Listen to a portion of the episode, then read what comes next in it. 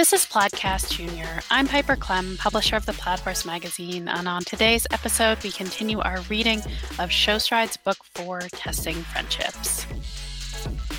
I hope you'll come join us a few times a week, and if you like what you hear, all five Show Strides books are currently available on Amazon.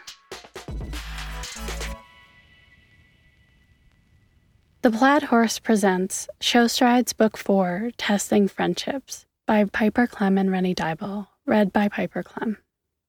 Chapter 2 The next day, Tally was working a morning shift on the school aisle.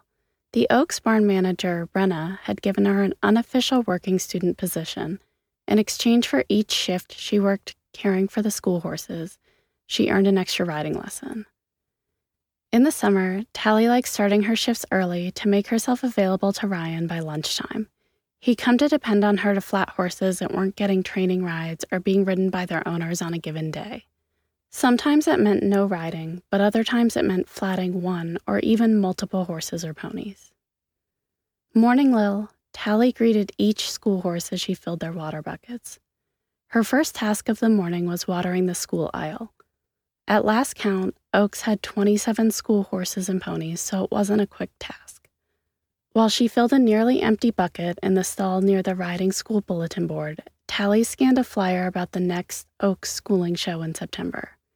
It would be the first weekend after she'd be back at school. Tally calculated how much summer she had left.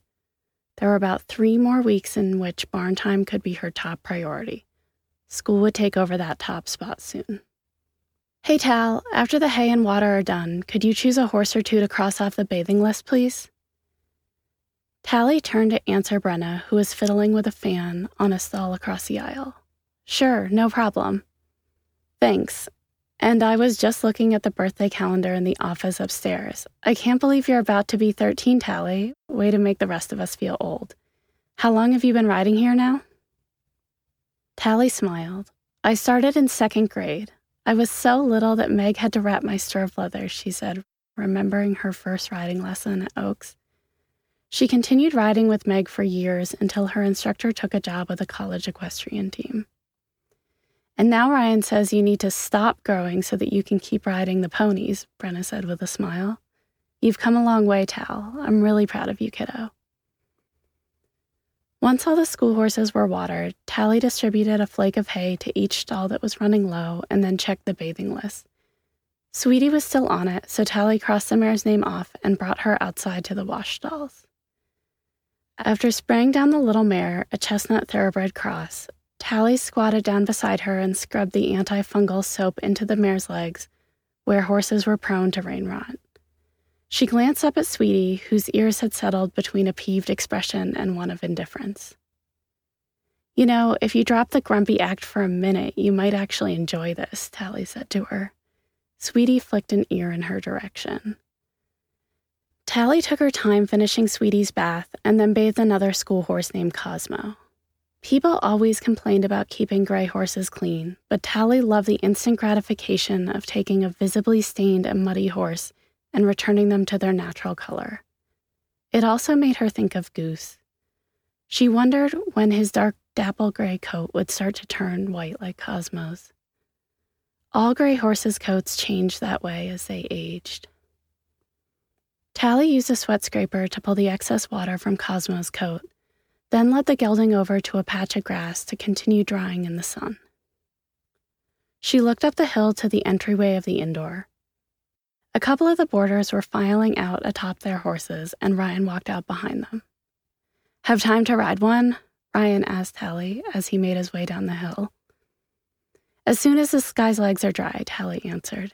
It was still a thrill every time she was asked to ride. Great, I have a lesson at one, so bring Bo up to the outdoor ring then, all right? I want to watch him go and make sure he looks sound. Thanks, Ryan, said Tally. See you then.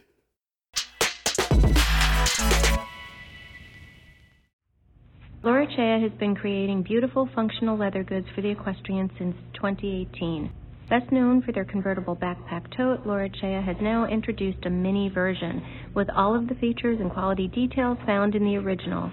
Offered in a variety of colors and leathers, including waterproof leather, it's the perfect size for every day.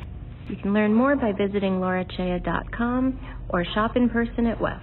Carlton and Tracy Brooks share their decades of knowledge, experience, and winning ways in their first book, With Purpose The Balmoral Standard.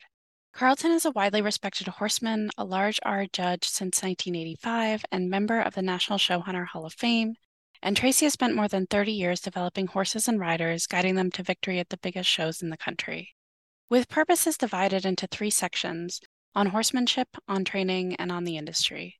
In each section, you will uncover a wealth of information gleaning from Carlton and Tracy's careers.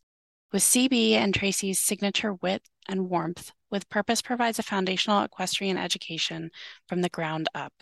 You can find With Purpose at theplaidhorse.com slash books or on Amazon, Audible, and Kindle. Search With Purpose, the Balmoral Standard.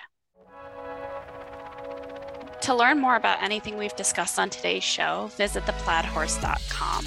You can find show notes at theplaidhorse.com slash listen. Follow The Plaid Horse on all the social medias. You can subscribe to the print edition of The Plaid Horse magazine at theplaidhorse.com slash subscribe.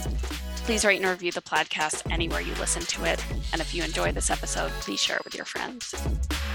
I will see you at the ring.